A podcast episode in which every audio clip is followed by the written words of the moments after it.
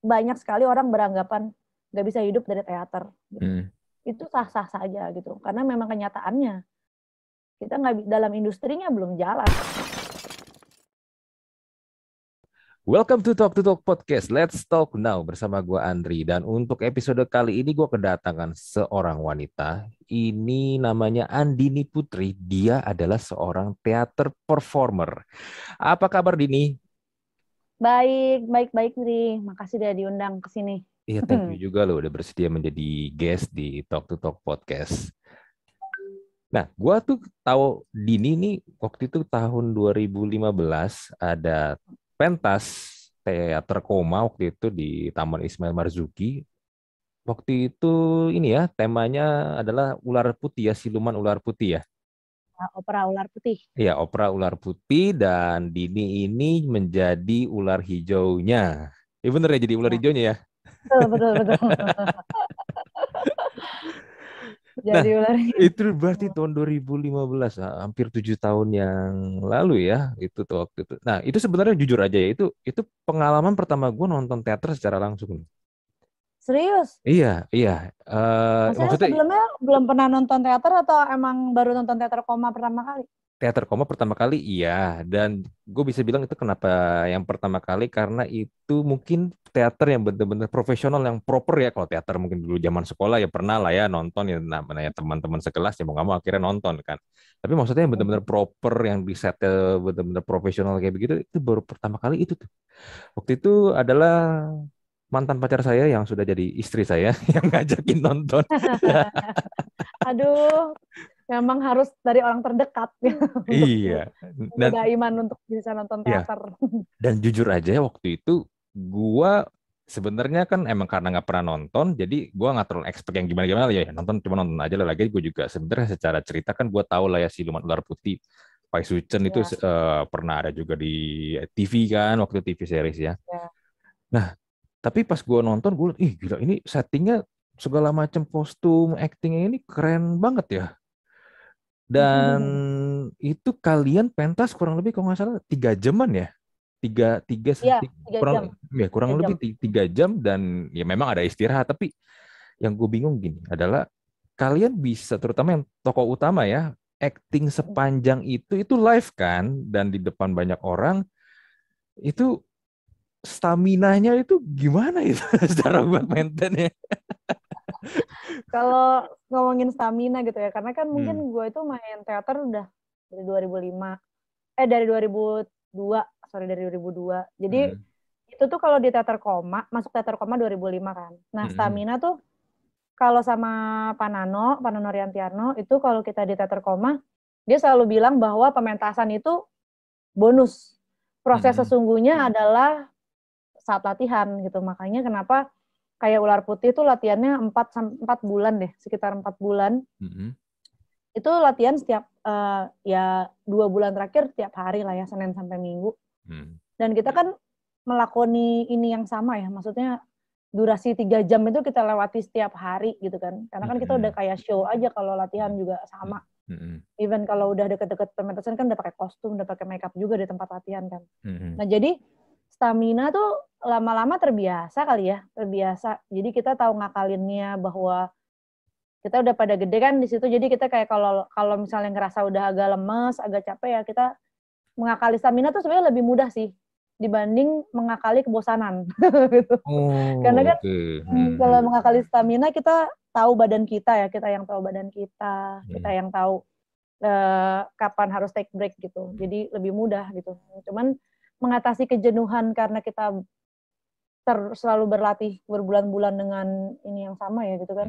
Mhm. Bagaimana untuk membangkitkan kegairahan saat pentas itu tetap ada gitu. Itu yang harus yang agak sulit sebenarnya. Hmm, iya, moodnya ya supaya bener-bener ini banget ya, perfect banget pas lagi hari hanya justru itu yang penting ya. Iya, iya, hari-hari. Cuman kalian ketika lagi pentas itu, ketika nyanyi, ketika ngomong itu pakai mic nggak sih? Kalau dialog itu kita nggak pakai mic. Eh, kita kan pakai teknik suara perut kan seperti biasa lah kalau pemain Mm-mm. teater. Eh, cuman memang dibantu sama mic mic di panggung yang ada yang digantung, Mm-mm. ada yang di mic kodok di di bawah di dekat kaki gitu ditaruh ada tiga mic gitu ya, mic Hmm. kecil yang sensitif sekali gitu. Mm-mm. Itu juga ada. Eh, sama kalau nyanyi, kalau nyanyi baru pakai clip on. Hmm. Karena kalau nyanyi kan kita nggak sulit mengarahkan mengalahkan suara musik ya. Mm-mm, betul betul. Jadi kita tetap harus pakai clip on gitu. Jadi baru dinyalain saat kita nyanyi. Saat Hmm. dialog kita nggak pakai mic gitu. Oh, oke. Pakai suara perut Hmm. tapi tetap aja menurut gua pakai suara perut tiga jam itu itu effort loh. Iya, pegel. Pegel loh. pegel sih. Iya, iya, iya. Tapi kayak kalau udah biasa kali ya. Karena udah biasa udah kayak ngomong aja sih, udah kayak sehari-hari gitu. Jadi Hmm, mungkin yang yang effortnya adalah kalau ular putih ya terutama. hmm, Di beberapa pementasan, maksudnya hampir banyak sekali pementasan teater koma yang bukan realis. hmm, Itu kan kita memainkannya eh, dengan sungguh kostum dan rambut ya, rambut yang berat gitu ya. hmm, hmm, hmm. Kostumnya aja kayak sampai kengtai udah puluhan tahun dipakai dari dari zaman pertama sampai kengtai sampai sekarang masih pakai kostum yang sama. Hmm, Nah kalau ular putih rambutnya sih berat banget kan, karena kan itu masih pakai wig yang dalamnya rotan tuh, hmm, dalamnya rotan. Jadi waktu itu saya sampai bolong di sini nih, gue sampai bolong di sini, gara-gara rotannya kan nancep gini lama-lama. hmm. Nah itu rambutnya juga masih rambut eh, wig zaman dulu ya, jadi rambut orang hidup beneran kan ya zaman dulu, Hmm, hmm, bukan wig rambut estetis. Karena rambut yang dari rambut manusia lebih mudah dibentuk daripada rambut eh, ini wig-wig yang biasa itu. Hmm, hmm. Nah, Nah, itu berat. Nah, paling yang berat itu sih karena kostumnya berat, kepalanya berat. Jadi tuh kita harus nahan selama tiga jam tuh konsentrasi agar ini tuh kita tahan gitu kepala, rambut gitu. Challenge-nya Hmm. banyak sih, cuman salah satunya itu gitu. Yang Hmm. bikin stamina tuh kadang kalau kita lagi capek gitu, berasa sakit banget ya kepala gitu kayak gitu kan. Hmm, Nah, rambutnya juga panjang gitu. Ekornya juga panjang gitu kan. Kalau Iya, contohnya iya, ya iya, iya, iya, iya. Apalagi kalau itu kan cerita-cerita Tiongkok zaman dulu itu kan yang kungfu silat itu kan memang rambutnya pada ini ya heboh ya. Iya, betul. heboh. Terus sih, Rambutnya heboh dan pada panjang-panjang. iya kostumnya juga lagi kan kalau koma tebal-tebal gitu bahannya kan bahan-bahan kadang tuh malah ada bahan yang kita biasa lihat buat karpet dikasih buat baju gitu kan karena kan memang corak yang dicari ya dan Hmm. bentuk mendekati karakternya gitu. Iya, iya. Nah, tadi kan lu bilang lu mulai teater itu sebenarnya tahun 2002 lu di Tarakanita ya tadi ya di Tarki ya, Ya. di sekolah lu ya. Itu Mm-mm. tipping pointnya di situ tuh, lu mulai suka sama teater di pas lagi sekolah. Sebenarnya tuh waktu gue masuk Tarki itu gara-gara kan kakak gue tuh udah duluan di Tarki kan dia. Hmm, hmm, Nah, kakak gue. Nah, terus nonton teater koma waktu masih SMP kalau nggak salah. SMP. hmm, Terus ngeliat pentas Roman Julia waktu itu kayak Romeo and Juliet gitu. hmm, Terus ngeliat ini keren banget ya gitu kan. Selama ini gue nggak mengenal apa itu teater karena di SMP gue nggak ada adanya drama-drama aja kan. hmm, Cuman memang dari kecil memang kayaknya bakat untuk niru-niruin artis, niruin penyanyi gitu. Kayak hmm, banci tampil tuh udah ada gitu. Jadi hmm, begitu hmm, hmm. nonton nonton itu, itu tipping pointnya kayak gue mau masuk Tarki karena di Tarki teaternya bagus, kenal Oh. bagus. Hmm, Nah, hmm, pertama hmm. gitu. Terus masuk Tarki, masuk teater ya kan, udah pentas beberapa pementasan Hmm, di 2004 gitu kan. Karena masuk SMA kan 2000 berapa tuh? 2002 ya. hmm, 2004 eh, berpikir cari ah teater koma yang waktu itu gue tonton. Waktu itu gue belum tahu kalau itu ternyata teater yang lumayan yang paling besar ya gitu untuk saat ini di Indonesia misalnya. hmm, hmm, Gue cuma nonton dan gue suka gitu kan. Jadi gue Google gitu. Oh, sanggarnya di situ gitu. Telepon ke sanggar bilang saya mau daftar jadi pemain teater koma gimana caranya gitu. hmm, hmm. Ternyata dibilang, aduh kamu masih SMA ya gitu. Eh, nanti deh eh, 2005 ya baru openingnya katanya. Itu 2004. Karena dulu zaman dulunya itu teater koma buka opening pendaftaran tiap lima tahun sekali. Oh, oke. Lima tahun Nanti sekali lima ya. tahun Hmm, hmm, zaman dulu. Tapi sekarang sih bisa udah bisa lah ya gitu kita masuk gitu. Sama Hmm. ada niat. 2005 audisi deh gitu. Menjak itu udah deh di koma. Tipping pointnya karena ngelihat teater dan ngerasa jatuh cinta aja gitu ya kayak kok ini pengalaman yang berbeda dengan nonton film hmm, dan gue merasa nggak tahu hati gue terpanggil kayak hmm, mungkin ini wadah gue untuk karena suka niru-niruin karakter orang gitu ya hmm, hmm, dari hmm. kecil terus kayak eh, kayaknya ini ada nyanyi, ada tarian gitu kan, dan itu live experience. Gue bisa lihat ekspresinya dengan jelas. Waktu itu sesimpel itu ya, sesimpel kayak kayaknya gue suka gitu aja sih. Hmm. Ternyata nggak nggak terasa gue menekuni itu sampai sekarang gitu. Hmm. hmm, hmm. Nah, terus masuk teater koma susah gak sih?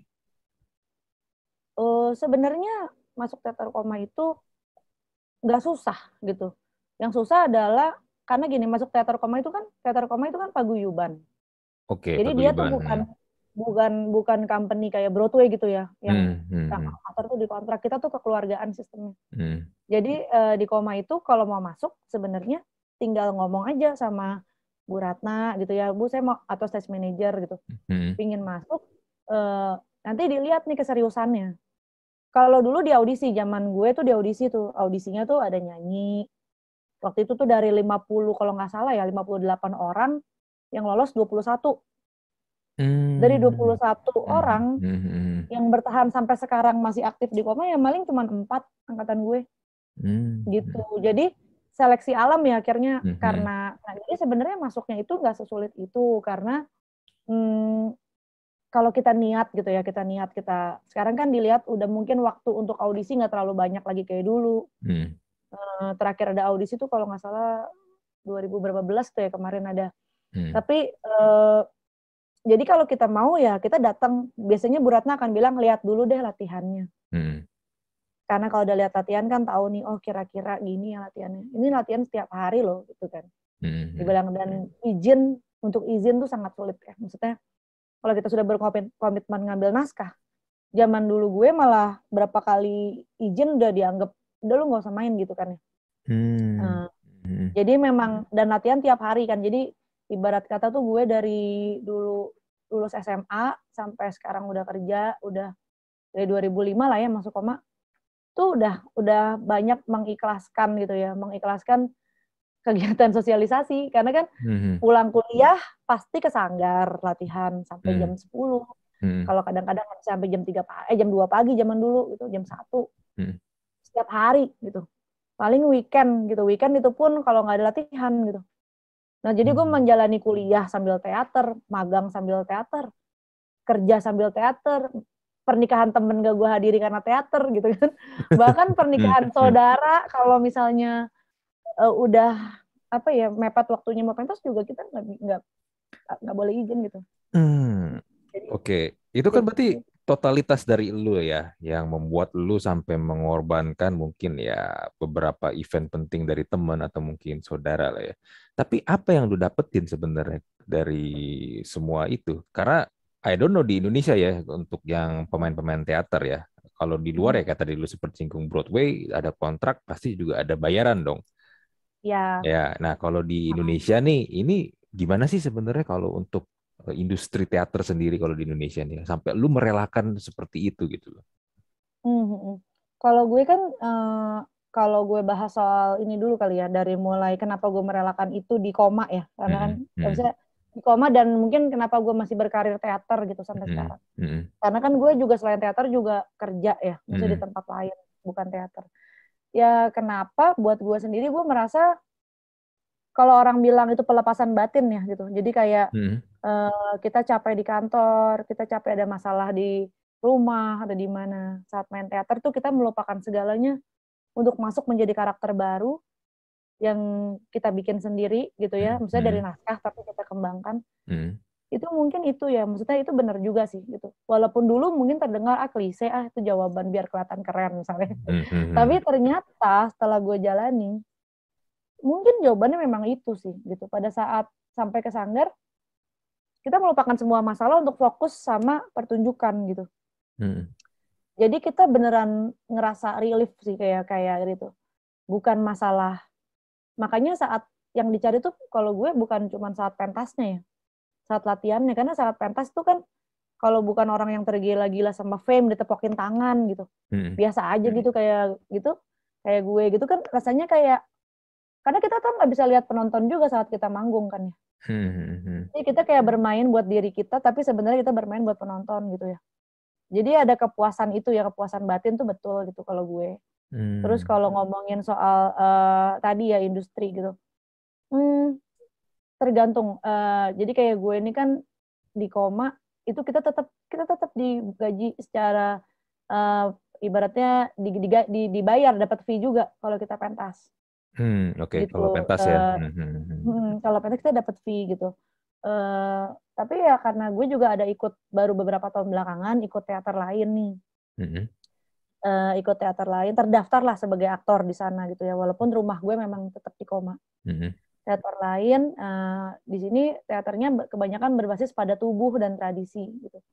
Jadi karena di koma itu kan basisnya pada teks teater yang berbasis pada teks gitu ya. Mm-hmm. Jadi uh, kalau gue merasa tubuh gue uh, kayaknya untuk masuk teater yang kontemporer yang berbasis pada teater tubuh gue kurang kuat. Jadi gue pindah nih eh bukan pindah uh, ikut juga di teater satunya setelah gue izin dari koma hmm. kalau misalnya lagi nggak ada pementasan saya ikut sana boleh nggak gitu uh, hmm. gitu kan ya karena uh, teater satunya lagi ini berbasis pada ketubuhan gitu kan nah jadi itu beda lagi sistemnya sistemnya company jadi sistemnya kontrak di awal gitu jadi tergantung teaternya jadi kalau ngomongin industri teater di Indonesia ya Mungkin kalau sistem manajemen beda-beda ya, tergantung apakah dia company, hmm. Hmm. apakah dia paguyuban. Tapi mungkin kalau ngomongin kenapa bertahannya dengan semua ya ini yang beda-beda karena kalau gue sih kepuasan batin ya, gitu kepuasan batin.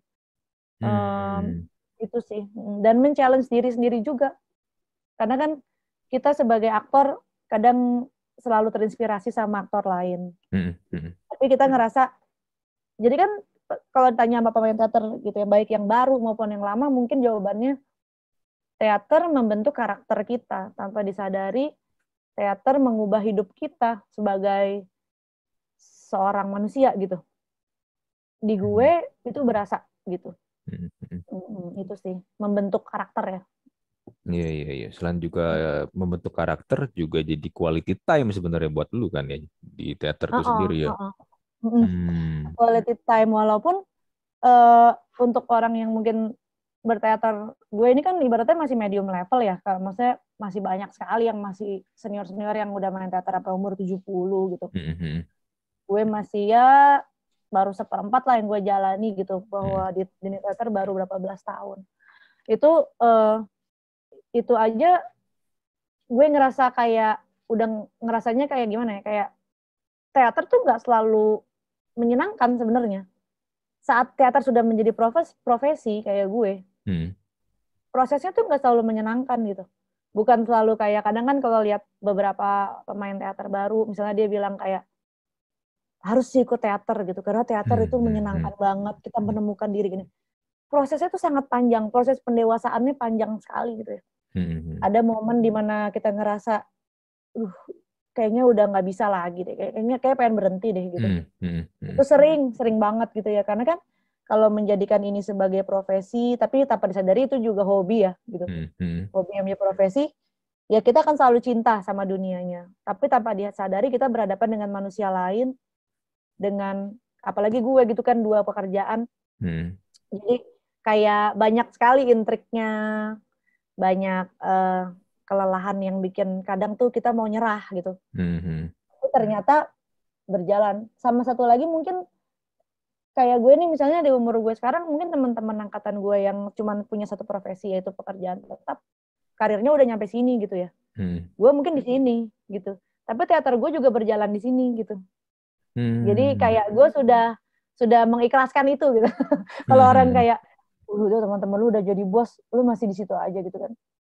Nah sih gue mikirnya, tapi di kantor gue yang ini ngizinin gue main teater gitu. Iya, yang mungkin lu nggak bisa dapetin kalau lu pindah ke tempat lain, perusahaan lain kan. Iya, walaupun karir gue naik pelan-pelan, teater hmm. itu juga jalan pelan-pelan gitu. Beda hmm. juga sama orang yang cuma berteater aja, dia juga sama, dia udah di sini nih gitu. Gue pelan tapi jalannya bareng. Iya, iya, iya, iya, betul, betul, betul, betul. Hmm, gini loh, gue gue ngelihatnya sebenarnya kan kalau di teater di Indonesia ya mungkin orang tidak terlalu bukan sesuatu hal yang populer lah ya nggak bisa kita pungkiri juga. Gue gua sendiri pun ya udah seumur berapa tahun 2015 gue baru nonton teater secara langsung gitu loh.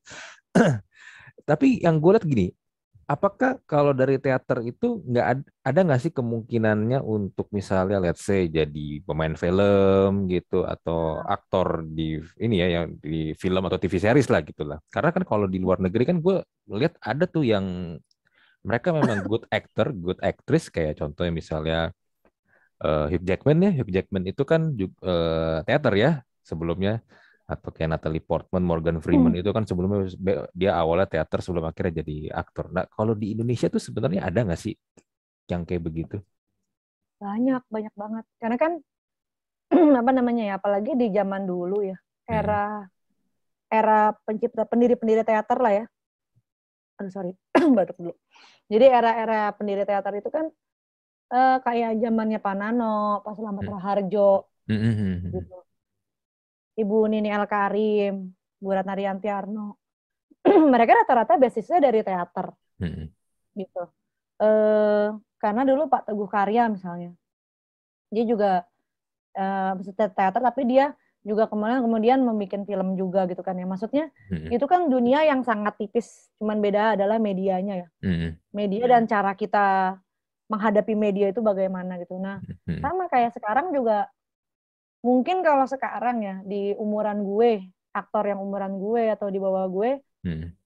kayaknya nggak sebanyak angkatan dulu sih yang basisnya dari teater gitu ya tapi hmm. sangat mungkin untuk teater uh, loncat ke film paling challenge-nya gini sih nggak semua pemain teater begitu mudah uh, beralih alih alih wahan alih media hmm. alih media ke hmm. alih media ke film gitu dia ada yang kesulitan kesulitan tuh banyak gitu kayak di teater koma ada uh, Mbak Sriatun dia juga hmm. banyaknya main film. Tapi hmm. di, di, di koma tuh primadonanya juga gitu kan. Jadi jadi memang ya itu Mbak Ruth Marini gitu kan. Juga dulu teater satu Lampung gitu. Jadi sebenarnya mungkin angkatan-angkatan gue ya yang dari umur 36-an ke bawah itu kayaknya belum terlalu banyak sih yang dari teater ke film. Tapi sangat mungkin gitu. Hmm. sama halnya dengan pemain film yang kemudian belajar teater gitu pasti menemui kendala sendiri gitu. Mm-hmm. Karena medianya beda ya gitu. Sama halnya kalau misalnya gue ditanya, lu kenapa nggak main film aja gitu kan? Mm-hmm. Pasti gue kayak, gue pernah sih gitu kan casting film gitu kan, terutama film-film yang menurut gue sesuai sama etnis gue gitu ya, karena gue Tionghoa juga gitu kan. Mm. Uh, jadi kalau misalkan kayak ada film Susi Susanti gitu, terus gue casting gitu, film mm-hmm. tapi paling seumur hidup gue casting baru tiga kali gitu ya casting film karena gue menemui kendala gue begitu kagok berhadapan dengan kamera di depan muka gitu. Hmm. Ternyata gue sangat sulit uh, apa ya itu yang men-challenge diri gue untuk kayak kalau di panggung kita e emosinya besar gitu, suaranya hmm. harus besar, geraknya harus besar, hmm. karena penonton berjarak. Hmm. Saat kita marah, uh, dan emosinya itu udah kita bangun berbulan-bulan kan ya. Mm-hmm, Sementara kalau di film, di film mungkin ini gue uh, sebenarnya nggak gitu paham ya karena kan gue bukan orang film gitu. Tapi kalau mm. gue ngelihat sebagai pemain teater yang ke film, mm. kesulitan gue adalah itu sih kayak bagaimana ya gue uh, bisa berakting dengan menganggap kamera itu sebagai lawan main gue gitu kan. Mm. Gak ada orangnya, gue lihatnya ke mana. Kalau yang baru gitu kan kayak gue kayak ini lihatnya ke depan, Iya, iya bingung. Gitu, bingung, gitu bingung blockingnya bingung. ke mana ya kalau belum biasa ya. Iya, iya, iya. Iya. biasa, banyak tantangannya sih. Mm-hmm. Tapi bisa banget, banyak, banyak banget sih. Hmm, betul, betul, betul, betul. Nah, teman bokap nyokap lu pas lagi lu dulu aktif teater sampai sekarang ini nggak nggak nggak komplain ya? Kalau bokap nyokap gue itu kalau dibilang sama teman gue dari SD rumah gue tuh Las Vegas banget gitu ya. Jadi gue tuh emang anak-anaknya kebetulan dibebasin sih gitu. Oh, Oke. Okay. Yang penting, hmm. yang penting uh, anak ini bertanggung jawab aja sama pilihannya gitu. Kayak hmm. gue misalnya nangis-nangis tuh zaman gue misalnya baru-baru uh, menemui kendala di teater gitu kan. gue nangis-nangis pulang ke nyokap bilang, aku udah aku mau keluar aja gitu. Hmm. Aku nggak sanggup gitu. Apalagi aku lagi bikin skripsi gitu misalnya. Hmm.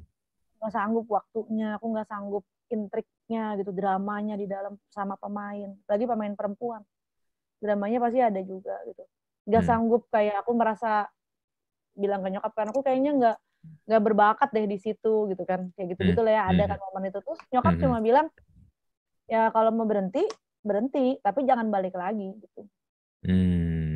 Iya iya iya. iya. Kalau mau lanjut, lanjut gitu. ya udah gue milih lanjut. Mm-mm. Tapi dari keluarga bokap nyokap itu nggak ini nggak ada juga memang suka seni atau ada juga suka seni atau gimana sih? Nyokap bokap gue itu benar-benar uh, keluarga apa ya ibaratnya keluarga Chinese gitu ya Mm-mm. yang yang terbuka aja sih sama segala hal gitu. Mereka Oke. nonton teater, mereka nonton teater, mereka seneng. Mereka Hmm. bu- bukan bukan kayak zaman dulunya mereka nonton nonton juga sih gitu. Tapi mungkin teater koma berapa kali doang kali ya pernah. Hmm, hmm, hmm. Tapi kayaknya jarang deh. Terus baru pas gue main teater baru mereka rutin nonton gitu. Dan Hmm. lama-lama mereka jadi jadi ikut menilai penampilan gue gitu kan.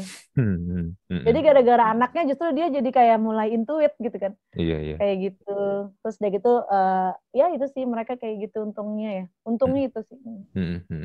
Karena kan kebanyakan kalau keluarga Chinese ya pada umumnya ya kuliah ya kalau nggak kerja kantor ya terusin bisnis atau jaga toko ujung-ujungnya kan gitu. Iya iya iya emang untungnya gue ini Chinese-nya Chinese Selatan jadi, Iya. jadi udah udah yang enggak sih tinggal di Tomang sih maksudnya masih di barat ya cuman Hmm, hmm. cuman tuh eh, ini apa namanya nggak tahu ya mereka mungkin karena dulu zaman kuliahnya kuliah di Jerman tuh mereka berdua jadi kayaknya udah agak Hmm. liberal ya sih hmm. liberal jadi jadi beneran santai gitu Iya. karena kan gue tetap tetap kerja gitu hmm. kerjaan Yes. gue pun mm, gitu masih aman-aman aja mereka ngelihatnya udah dia tetap kerja juga gitu kan Hmm, hmm, hmm. Iya iya iya. Iya. Kayak dulu juga gue gue dulu pas lagi mau kuliah gue waktu itu mau ngambil psikologi pun akhirnya nggak jadi ya udah akhirnya masuknya ekonomi juga jurusan sejuta umat. tetap tetap ujungnya Iya, ekonomi ya. Iya, ujungnya ekonomi juga jurusan sejuta umat. Gue waktu itu mau ngambil psikologi, tapi akhirnya nggak jadi lah. Ya, walaupun sampai sekarang gue masih tetap suka hal-hal yang berbau psikologi. Akhirnya gue baca sendiri gitu ya. Walaupun gue nggak ngambil profesi sebagai psikolog ya, tapi ya banyak buku-buku tentang psikolog itu banyak yang akhirnya bisa gue pakai juga sih buat kerjaan kayak juga buat podcast ini ya kepake kepake Hmm. juga akhirnya gitu loh bisa gue Benar, ter- terapin di situ. iya Ya tapi mungkin ini kali ya bedanya kalau dulu ya mereka kan juga dari ini ya generasi tahun kalau bokap gua kan generasi tahun 50-an, 60-an yang Hmm. juga sempat mengalami susahnya gimana waktu itu keturunan Chinese harus juga Hmm. ganti nama ya kan nggak boleh pakai nama yang tiga itu tuh tiga kata ya kan iya iya iya harus ganti nama jadi Indonesia semua ya mungkin mereka ngelihat pokoknya kalau anaknya udah kuliah kerja Hmm. gitu kan kantoran dan juga ya yang mereka tahu yang pasti gampang dapat kerja adalah ekonomi kalau nggak Iya. kalau nggak manajemen aku nggak ah, salah juga ak- sih akuntansi ya nggak salah karena kan it- itu itu yang mereka lihat sekarang kan cuman mungkin kalau Ya. sekarang j- jawab lagi zaman sekarang orang kan udah bergeser udah jauh banget udah pemikiran Hmm. seperti itu udah nggak masuk lagi sih benar benar benar Ya, udah udah udah udah beda zaman. Gue ingat banget dulu tuh ada satu masa di mana tuh teman-teman gue banyak am- banget ambil jurusan komputer akuntansi di BINUS. oh ya minus ya iya I don't know. UPH Lalu PH, iya, di komputer akuntansi di BINUS tuh banyak banget teman gue yang ngambil. Gue nggak tahu itu masih kepake atau enggak itu ilmunya kalau sekarang. iya iya iya iya iya sih itu sekarang makanya gue seneng sih ngelihat baik makin banyak jurusan yang Hmm. Menurut gue eh, kayak gue berpikir kenapa tuh dulu nggak ada tuh zaman angkatan gue jurusan itu gitu Iya, Gitu kan. betul. Mm-mm. gitu gitu kan dulu multimedia mungkin cuma jadi salah satu mata kuliah karena gue dulu jurnalistik gitu kan Mm-mm. terus sekarang ada bahkan UMN gitu kan Uni- Universitas Multimedia jadi gue kayak Hmm. kenapa dulu nggak ada tapi ya udahlah gitu kan kita toh bisa belajar dari mana aja kayak lu gitu kan ya belajar iya. sendiri Betul, betul, betul, betul, betul. Nah, lu sendiri berarti kan di koma, iya, lu juga ada di beberapa teater yang lain ya. Lu pernah nggak sih sampai pentas keluar gitu? oh ya Eh, kan gini kalau di pentas keluar kemarin Desember sih Desember kemarin ini Mhm. baru banget baru pulang eh, Januari awal itu gue baru pulang ke Jakarta jadi pentas di Jepang Oh, Oke. selama jadi proses latihannya tuh satu setengah bulan lah ya di Jepang jadi gue itu waktu itu gini mm, awal mulanya gini gue tuh eh, ibaratnya mulai melangkah ber, gimana, gue kan nggak keluar dari koma karena gue tetap rumah gue adalah di teater koma Mhm, gue tumbuh di situ ya Mhm.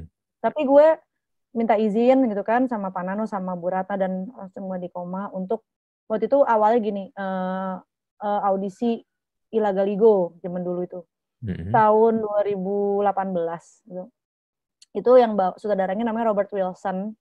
Uh, dia punya watermill center gitu di Amerika saudara Amerika dan itu yang bawa adalah Purnati Indonesia nama nama yayasannya gitu nama company-nya hmm. Purnati Indonesia ini kemudian dia adalah ternyata tempat berkumpulnya aktor-aktor dari berbagai daerah aktor penari gitu ya hmm. musisi gitu hmm. E, ibaratnya kalau misalnya ada pementasan dan dia tuh kalau teater koma kan gini teater koma itu kan kita selalu berkiblatnya di Indonesia ya. Maksudnya kita pengennya hmm. memajukan semua di Indonesia. Kita hmm. akan pentas di beberapa luar kota di mana. Paling naskah-naskah koma yang dimainkan di Singapura gitu sama teater lain gitu ya. Hmm. hmm, hmm. Dengan mentoring dari koma gitu. Nah, kalau di makanya gue tuh baru seumur-umur main teater belasan tahun gitu ya. Ya memang baru masih pendek sih itu baru sekali pentas di luar negeri itu kemarin di Jepang. Jadi Purnati Indonesia ini eh, biasanya buka audisi yang hmm. itu gue lolos tuh 2018 gue pentas di Jakarta. Hmm. di Bali 2019 pentas lagi. Jadi ini di Purnati gue sudah baru ada tiga pementasan besar gitu ya. Di Jakarta juga itu kan pentas sutradara luar ya yang ke sini. Kalau keluarnya itu baru audisi untuk pementasan Elektra. Pementasan Elektra itu eh, sutradaranya Tadashi Suzuki. Hmm, jadi dia pakai ada metode Suzuki namanya yang biasanya dipakai di beberapa teater di luar negeri lah ya gitu di Singapura gitu lah hmm. College. Uh, metodenya itu metode pertumbuhannya. Sebenarnya gue juga takut salah-salah ngomong karena gue mungkin baru banget kan ya di sini. Hmm. tapi di sinilah gue audisi gitu sama Purnati ini untuk pementasan Elektra. Nah untungnya gue memang cukup beruntung gitu ya. Ternyata gue lolos audisi gitu kan. Pada saat audisi audisi itu dari aktor-aktor Padang, Bali, semua ke Jakarta untuk audisi itu. Audisinya di Jakarta. Hmm. Kita audisi dulu nih. Setelah audisi, rekamannya dikirim ke Jepang. Dikirim ke Jepang untuk dinilai sama timnya, sama Tadashi Suzuki-nya langsung, sama timnya sana gitu kan. Namanya Scott Suzuki Company of Toga, nama kelompoknya. Hmm. Uh, di Jepang cukup terkenal dan metodenya sekarang lagi banyak banget, lagi rame, banyak yang ngangkat gitu ya di Indonesia. Hmm. Nah, akhirnya lolos lah sekitar berapa ya? Sembilan pemain kayaknya dua perempuan dan sisanya laki-laki gitu. Lima enam tujuh kalau nggak laki-laki. Hmm, hmm. dua perempuan. Nah salah satu dari Jogja penari teman gue sama gue yang aktor dari Jakarta gitu. Terus kita pentas di Jepang gitu selama pas pandemi kemarin ini juga masih pandemi. Karena kita di karantina dulu di uh, kebun seni Jampang Purnati gitu ya namanya di Jampang. Hmm. di Gembleng untuk belajar metode Suzuki gitu kan. Selama satu setengah bulan lah ya. Setengah bulan. Uh, baru dari situ berangkat ke Jepang. Di Jepang satu setengah bulan juga. Karena kan dulu kita kena karantina ya. Hmm. karantina dua minggu. Karantina dua minggu di mana kita aja nggak boleh bertatap muka sesama kamar ke kamar lain kan gitu jadi kita latihan hmm. sendiri-sendiri di kamar, latihan sendiri-sendiri di kamar. Hmm. Terus baru keluar karantina langsung masuk pelatihan uh, pementasannya.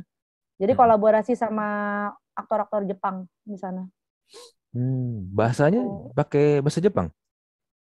Menariknya itu ya kalau sama Tadashi Suzuki ini kan memang sudah berapa kali uh, berkolaborasi dengan Purnati Indonesia. Hmm. Nah bahasanya itu biasanya kebetulan ya di dulu pentasnya Dionysus itu gue nggak ikut gitu kan. Satu lagi ini yang Elektra itu sama Tadashi Suzuki dan kerjasama sama Purnati di bawah Bu Restu namanya Bu Restu, uh, Bu Restu Imansari. Nah itu eh, bahasanya bahasa Indonesia yang hampir punah yang digunakan yang dan bahasa punah, Jepang. Bahasa Indonesia yang hampir Maksudnya, punah tuh kayak gimana? Maksudnya kayak bahasa itu mungkin istilah gua ya, hmm, istilah hmm. gua. Tapi hmm. mungkin bahasa Indonesia yang jarang kita dengar gitu. Misalnya bahasa hmm, Lombok, bahasa Lombok, tapi apa ya nama bahasanya itu ya? Gua kok lupa ya. Ba teman gua orang Lombok gitu, tapi pakai bahasa kuno-nya sana gitu lah ya. Bahasa hmm, ininya sana.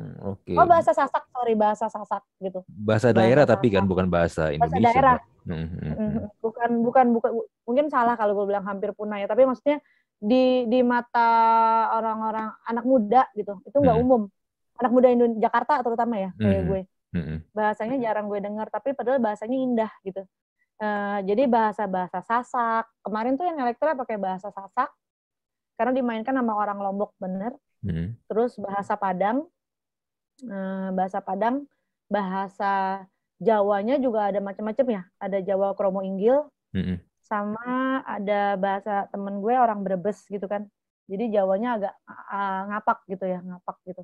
Nah Hmm. gue pakai bahasa Indonesia Oh. karena kebetulan waktu itu gue kan memang gue nggak nggak tahu gue kan bokap orang Bangka tapi gue nggak bisa bahasa Bangka jadi kayak jadi gue jadi gue boleh pilih kayak pakai bahasa Indonesia Hmm, kebetulan hmm, waktu hmm, itu gue berperan sebagai elektranya jadi pentasnya elektra gitu peran utamanya Hmm. nah itu Suzuki juga bilang elektra bahasa Indonesia ya gitu sama kur yang laki-laki bahasa Indonesia gitu jadi ya udah sih gitu jadi bahasa orang Jepang pakai bahasa Jepang jadi saat Hmm. kita nonton pementasannya ada Hmm. running text yang berjalan kan Oh, oke.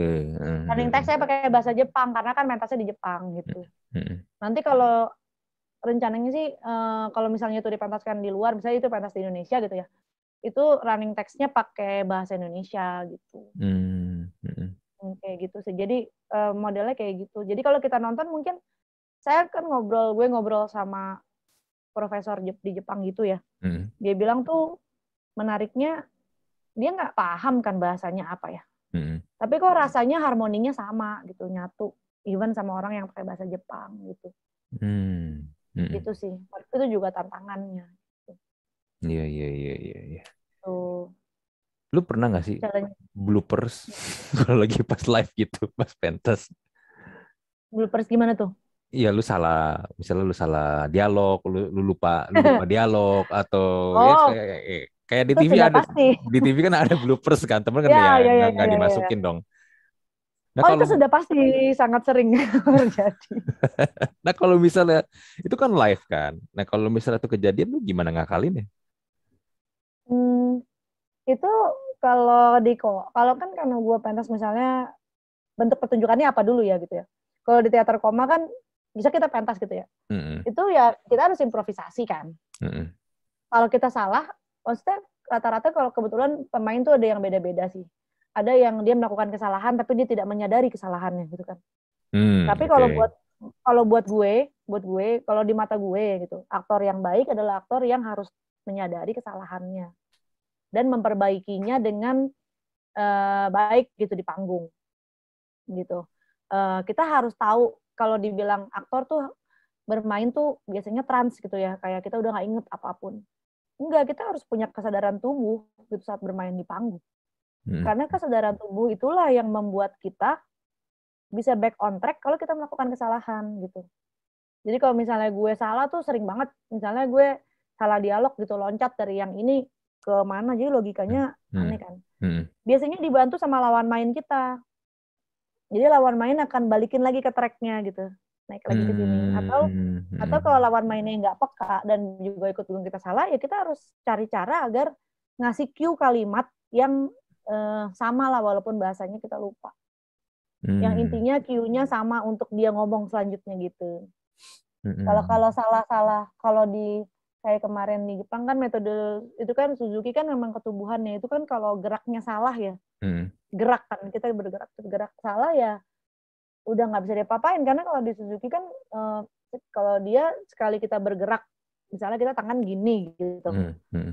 ya kita itu salah harusnya gini ya kita nggak boleh gerak nggak boleh pindahin gitu gitu jadi ada Oh, posisi oke. misalnya gua Hmm. harus berguling dan kayang ke belakang misalnya Hmm. pada saat berguling posisi kaki gua itu eh, ternyata salah gitu bagaimana Hmm. dalam keadaan salah kita tetap bisa kayang gitu gitu sih kalau ketubuhannya jadi beda-beda sih Hmm, jadi untuk mensiasatinya banyak harus latihan juga ya. Kalau kayak dalam ketubuhan kan mungkin gue awalnya berlatih bagaimana bisa kayang dengan berbagai macam posisi kaki yang salah gitu. mm, mm. Walaupun nggak bisa harusnya kita nggak boleh salah sih gitu kan. Cuman ya namanya manusia. Apalagi kalau di panggung ya, kalau dialog sering banget salah gitu, sering banget. Iya. Tapi sebenarnya penonton nggak tahu kalau ada salah kan. iya, nah makanya itu.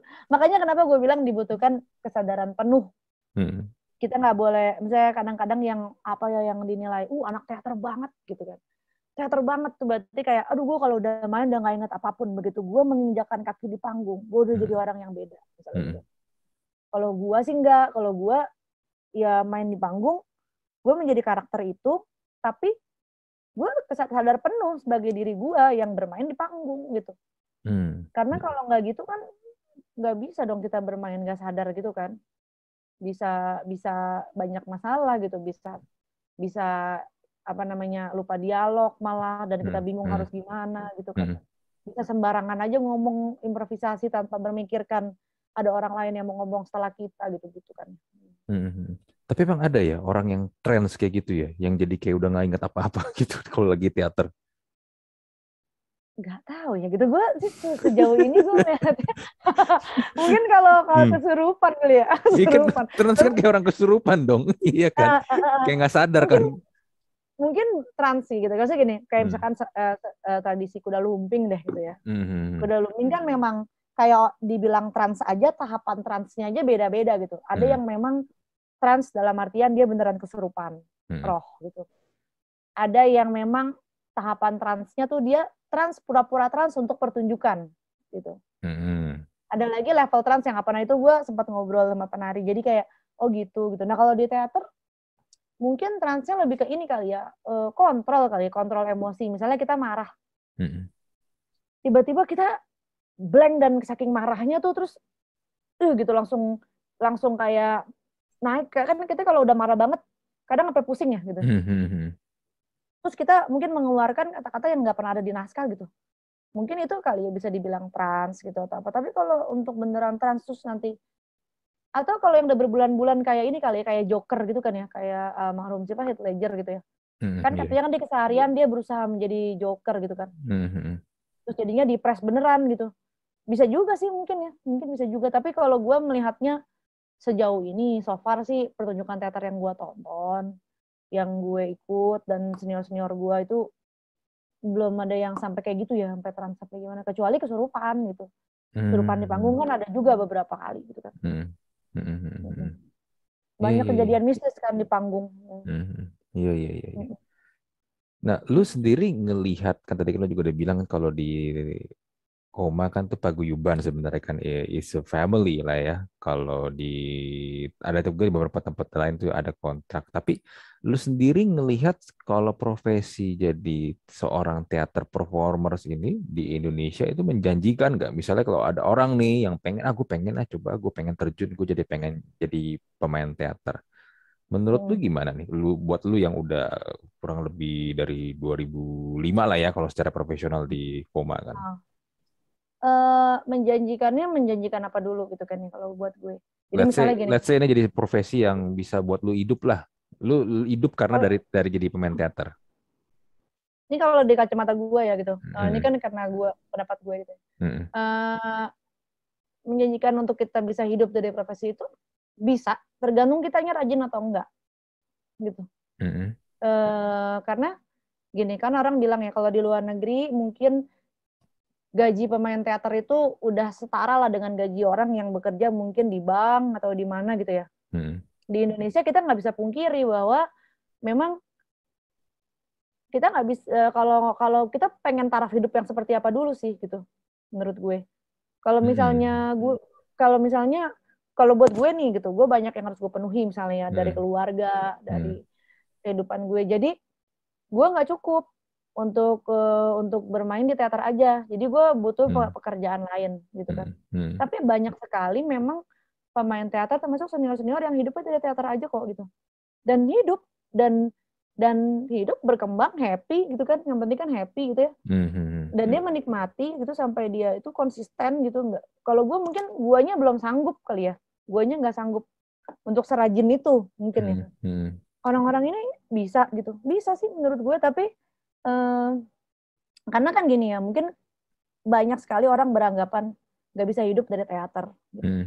Itu sah-sah saja gitu, karena memang kenyataannya kita nggak dalam industrinya belum jalan banget, belum tidak seperti di luar negeri yang memang beda ya gitu, beda gitu hmm. memandang hmm. ini gitu. Hmm, hmm. Hmm. Tapi kalau bilang mau hidup atau nggak dari teater di Indonesia aja bisa sih menurut gue.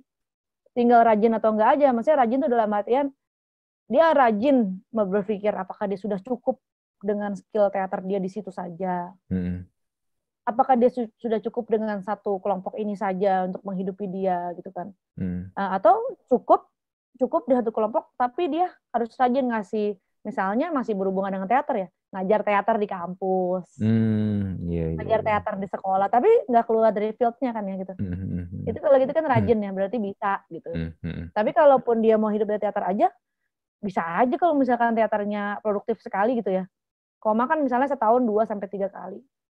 Misalnya dari tiga kali gaji yang diterima dari koma itu bisa ditabung dan menghidupi hidup dia ya berarti mungkin bisa gitu. Tergantung sih menurut gue serajin apa dan ingin taraf hidup seperti apa gitu aja sih. Iya iya iya. Lu nonton ini gak sih di Netflix Tik Tik Boom? Yang Andrew Garfield belum, jadi belum. jadi belum. Jonathan Larson katanya keren ya. Belum katanya keren banget ya. Uh, gue udah nonton. Menurut gue oh. filmnya bagus walaupun nggak istimewa banget. Tapi yang gue salut dari film itu adalah Andrew Garfield nyanyi di situ.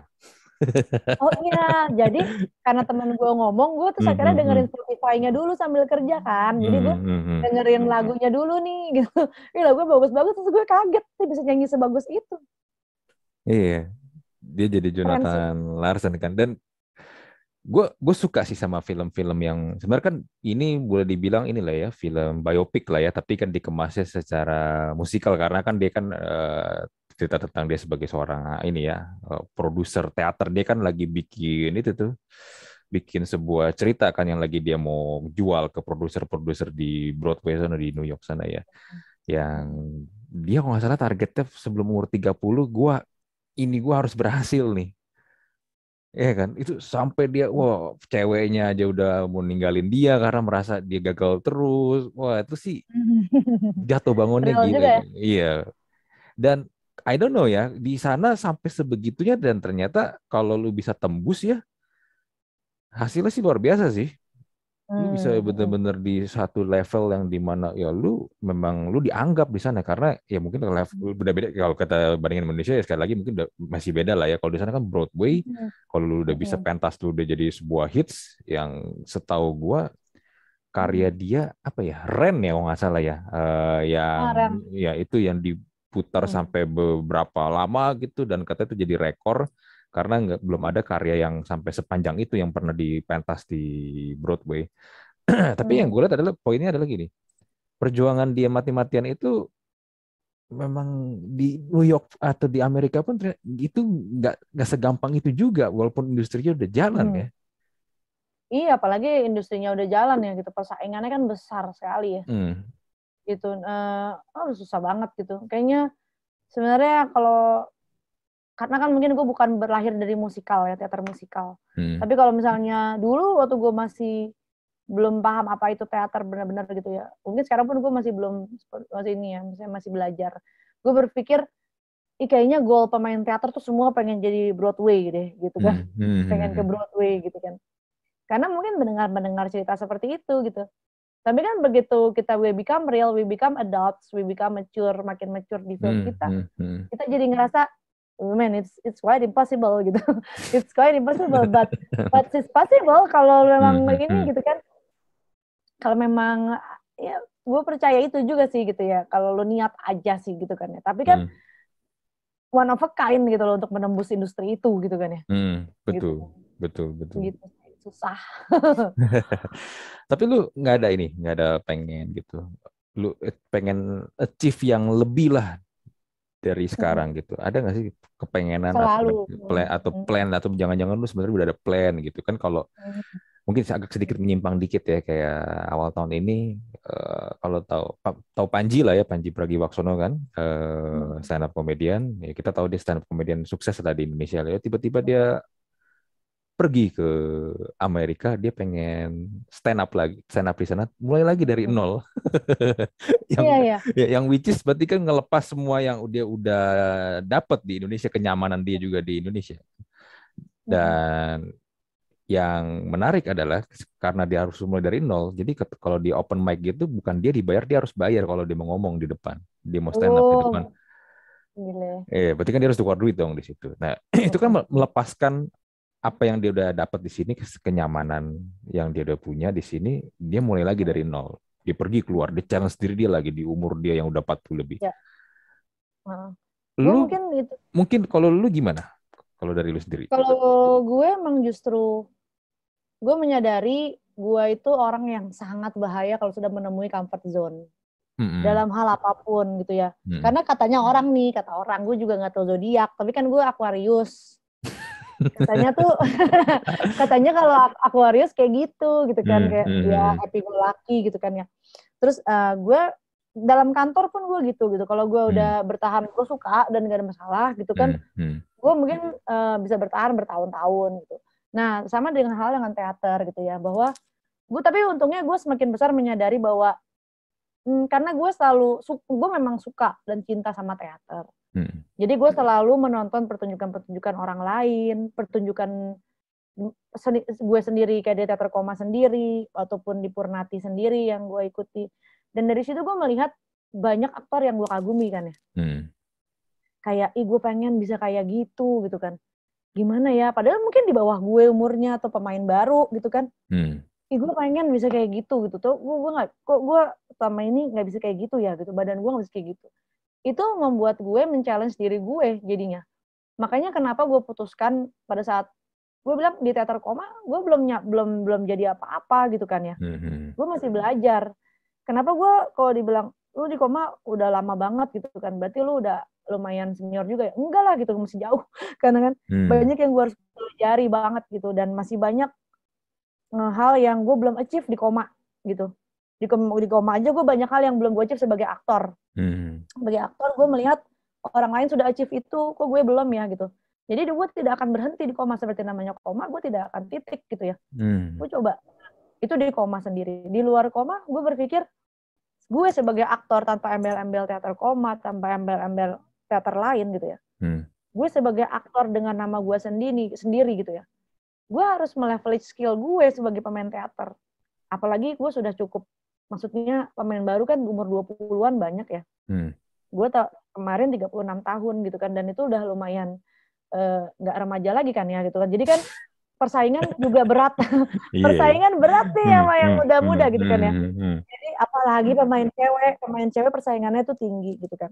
Berarti gue harus punya amunisi eh, yang kuat gitu. Makanya gue putuskan untuk oke eh, gue pengen coba deh gitu kan setelah gue belasan tahun ada di comfort zone di teater koma gitu Mm. gue mau coba ah, membuka link belajar dari seniman lintas profesi yang ada di Purnati misalnya Mm. karena di Purnati kan ada penari eh di koma juga banyak penari gitu cuman eh, koma itu kan udah keluarga banget ya maksudnya mereka sudah tahu eh, di ini nih eh, kelemahannya di sini gitu kan Hmm. ini ini nah kalau ini kan gue masuk kelompok baru di mana gue dari nol lagi Dari nol lagi yang gue Iya, harus iya. belajar lagi oh nari dolalah nih gitu tari tarian Jawa gitu tari dolalah kayak gini. Oh badan gue kaku juga ya gitu kan misalnya gitu. Mm. oh metode Suzuki seperti ini gitu. Gue baru belajar dua tahun kok kayaknya gue nggak latihan seminggu gue balik dari nol lagi ya gitu misalnya gitu kan.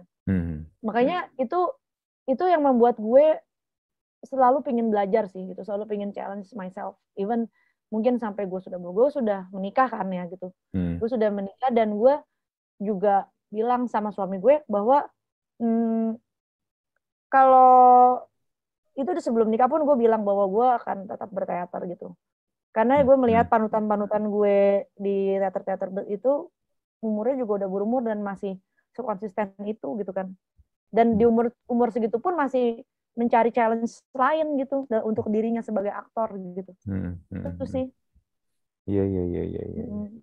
Ya, berarti berarti dari lu. tapi sulit memang Mm. Cuma mulai mungkin- dari nol lagi gitu mungkin yang bisa gue simpulkan adalah lu juga sedang ya lu walaupun lu juga udah mencoba juga ke inilah ya ke tempat lain lu sekarang sebenarnya juga ingin mencoba men-challenge diri lu juga nih supaya nggak hanya di comfort zone lu doang. Ya tapi bener sih kata lu sih kalau kita di comfort zone doang ya tanpa kita ngelihat atau kita merasa ah udahlah gue udah di sini aja itu lama-lama nggak tahu ya kalau gue ya gue merasa mati sih sebenarnya. Hmm. mati dalam tanda kutip ya bukan bukan mati beneran mati dalam arti kata Hmm. kayaknya ya udah jadi sebuah rutinitas saja lu lu nggak ya lu merasa kalau gue udah ngerjain ini lu udah tahu nih resultnya pasti seperti ini gitu loh Iya sih, mungkin tergantung orang ya. kalau ada gue menurut gue ada orang yang memang nyamannya di comfort zone aja gitu kan. Hmm, hmm, itu nggak apa-apa juga sih karena kan emang enak ya berada di comfort zone gitu. Dan hmm, hmm. dan toh selama ini aman aja buat hidup dia maksudnya ada di situ gitu. Ya nggak apa-apa juga gitu kan ya. Tapi kan setiap orang beda-beda gitu. Kebetulan kalau gue orangnya sering melihat challenges gitu ya eh, Hmm. sebagai apa ya game gitu. Jadi kayak kalau gue melihat kesulitan kali ya. Kesulitan sebagai gue nganggapnya game gitu permainan jadi kayak gue it's fun to be uh, to be in it gitu Hmm. karena kan kalau kita main game kita happy ya di dalam gitu main Hmm. game gitu jadi Iya. kayak kalau ada masalah gue nganggapnya oke gue pengen memecahkan permainan ini gitu gitu. Hmm, Iya iya. betul betul betul. Nah, ada pentas lagi nggak nih di lagi pandemi Ada. begini nih? Kapan? yes jadi uh, Kapan nih? di jadi gini sebenarnya kan teater koma itu sudah dua tahun lalu mempersiapkan sampai engtai Hmm, ya kan? oke. Hmm. Eh, sampai kita kita latihan di dua tahun lalu nih gitu kan. Taunya kan sehari mau pindahan ke gedung gitu kan. Udah sehari sebelum pindah ke gedung udah ppkm tuh zaman dulu gitu kan. Hmm, jadi kita nggak jadi pentas diundur dua tahun. Hmm. nah sampai engtai ini mau pentas seharusnya hari ini. Oh, hari harusnya ini, oke. harusnya eh, 12 sampai 13 Februari. Jadi Hmm, kita tuh hmm. udah latihan lagi gitu kan baru minggu lalu dikabari udah PPKM level 3 kan. Hmm, Jadi sehari sebelum kita pindahan gedung lagi lagi kita berhenti lagi gitu. Akhirnya kita akan pentas eh, sejauh ini ya tanggal 5 sampai 6 Maret di Ciputra Art Planner. Oh, Tentunya- di Lotte ya? Iya, Ciputra Planner di Lotte Hmm, ya. Hmm, Hmm, Ciputra Art Planner di Lotte. Tentunya dengan berbagai catatan ya gitu kan kayak misalnya jumlah penonton cuma boleh 25%. hmm. Terus kemarin kayaknya kalau nggak salah dengar Pak Jokowi kalau nggak salah ngomong 50% sih sekarang, tapi belum tahu Hmm. juga ya gitu. Hmm, Karena kan hmm, bioskop 60% tuh. hmm. Penonton di gedung teater cuma boleh berapa persen gitu. Terus juga kita misalnya biasa pentas sampai jam 10, ini cuma boleh sampai jam 9 gitu. Hmm, Karena kan eh, mall tutup jam 9 gitu kan ya. hmm. Nah, itu kita akan pentas sampai Engtai tanggal 5 sampai 6 Maret nanti. Jadi kita pentasnya siang sama malam dua kali sehari, Hmm. dua hari. Itu pementasan yang terdekat, yang terdekat. Sampai Engtai ya, tanggal 5 sampai 6 Maret ya. 6 Maret di Ciputra Planner iya. Iya, So iya. far sih masih tanggal 5 sampai 6 ya, tapi eh ya kita will see lah kalau misalnya itu kayak udah hampir fix sih gitu. Kecuali coronanya naik lagi gitu ya. Corona naik lagi terus udah nggak boleh ada pementasan sama sekali gitu. Hmm, hmm. Iya, iya, iya. Iya. Di Ciputra Art Planner bangkunya enak lah ya. Enak. enak. Terus kan AC-nya kan juga di kaki ada AC juga tuh kan dingin. enak enak di Ciputra Iya, enak sih. nih gue mau curhat sedikit nih. Waktu itu yang gue nonton Luar Putih ya di tim ya. Gue sebenarnya gue enjoy sih nonton. Cuman yang gue bikin gue kurang en- ada yang bikin gue kurang enjoy adalah bangku itu sempit banget. iya, emang sih. Iya, iya, iya. buat Emang gue makanya buat gue yang tinggi 180 tuh kaki gue tersiksa banget tuh. Iya, emang kasihan deh. Iya sih, dan kakek kalau mau di tim tuh kalau mau enak gitu ya, nyarinya Hmm. yang agak di jalan. Jadi ini kan ada ada kayak jeda jalan kosong dulu nih. Mm-mm, Jadi kan ada row row tengah depan, row tengah, row belakang. mm-mm. Dari row de- tengah ke belakang tuh ada jalan kan. Nah, itu di situ tuh kalau nggak di pinggir-pinggir yang kakinya bisa selonjor. Karena kalau Oh. dapetnya di tengah udah deh pusing deh. Pegel. I- iya, pegel ya. Tapi gue gak tahu ya kan katanya di lagi direnov kan, Renov udah mau udah mau kelar kan. Nah, tapi nggak tahu nih Hmm. ntar bangkunya seperti apa nih. ya, justru itu sih yang ngangenin bangku merahnya tim tuh kalau buat gue Hmm. ngangenin ya karena kan gue kalau misalkan nunggu pentas gitu kan tidur tiduran di bangku itu kan sebelum Oh, sebelum oke. gitu. jadi ya gitu sih Iya, iya, iya, iya. Ya, anyway, gue seneng ngobrol sama lu. Ini ya buat gue yang sebenarnya aja gue bisa bilang diri gue sebenarnya awam banget lah tentang dunia teater lah. Tapi gue bisa dapet insight dari lu, knowledge baru dari lu dan gue juga berharap sih buat anda juga yang nonton atau dengerin podcast episode ini juga dapetin sesuatu nih kalau ternyata sebenarnya di Indonesia tuh dunia teater itu ada loh, hidup loh dan ya kayak tadi gue cerita ya di awal di awal podcast gue nonton 2015 Ular Putih itu tuh keren banget yang teater koma gitu. Jadi ya bukan ini teater yang pertunjukannya ini yang ya asal-asalan bener-bener profesional dan bagus. so buat anda yang mungkin tertarik dan pengen coba nonton di tanggal 5 dan 6 Maret tadi seperti Dini cerita ada pertunjukan Sang Pek Eng Tai itu cerita legend juga lah ya, lagi legendaris juga lah sampai Eng Tai. Itu bisa tuh belinya di mana tapi kalau mau tiketnya? Nah, nanti sih akan ada di apa nanti kita bakal share di pokoknya pantengin IG-nya Teater Koma ya gitu. Oke, di IG Teater karena, Koma ada ya. Hmm. Karena nanti karena sebenarnya ini kan yang beli tiket udah dari dua tahun lalu ya. Dan rata-rata mereka tuh nggak mau cancel gitu kan, nggak hmm. mau cancel tetap nungguin. Jadi paling mungkin kita nggak akan jual banyak tiket. Hmm. Tapi kalau karena kan banyak yang akhirnya mundur nih, mundur mundur mundur, jadi hmm. kita tetap jual tiket gitu. Jadi nanti pantengin aja Instagramnya @teaterkoma gitu kan. Nanti di situ ada karena ada banyak tempat buat beli tiketnya di situ gitu. Oke, oke, oke. Sip, sip, sip, sip tuh ya. Nanti dipantengin ya di Instagramnya Teater Koma tuh. Kalau mau beli tiketnya di Ciputra Art, Pen, Art Planner lagi. Harusnya tempatnya bagus ya. Ada AC katanya di ke kaki. Bisa, bisa jajan dulu di bawah. Bisa, bisa jajan, jajan dulu jajan di bisa jajan dulu di bawah tapi ya. jangan dibawa ke teater ya. Iya ntar jadi kotor lagi teaternya. Oke deh thank you lah banget buat Dini ya untuk ceritanya sekali lagi. gua close untuk Talk to Talk podcast episode kali ini gua Andri dan Andini Putri mohon pamit. Kita jumpa lagi di Talk to Talk podcast episode berikutnya. Bye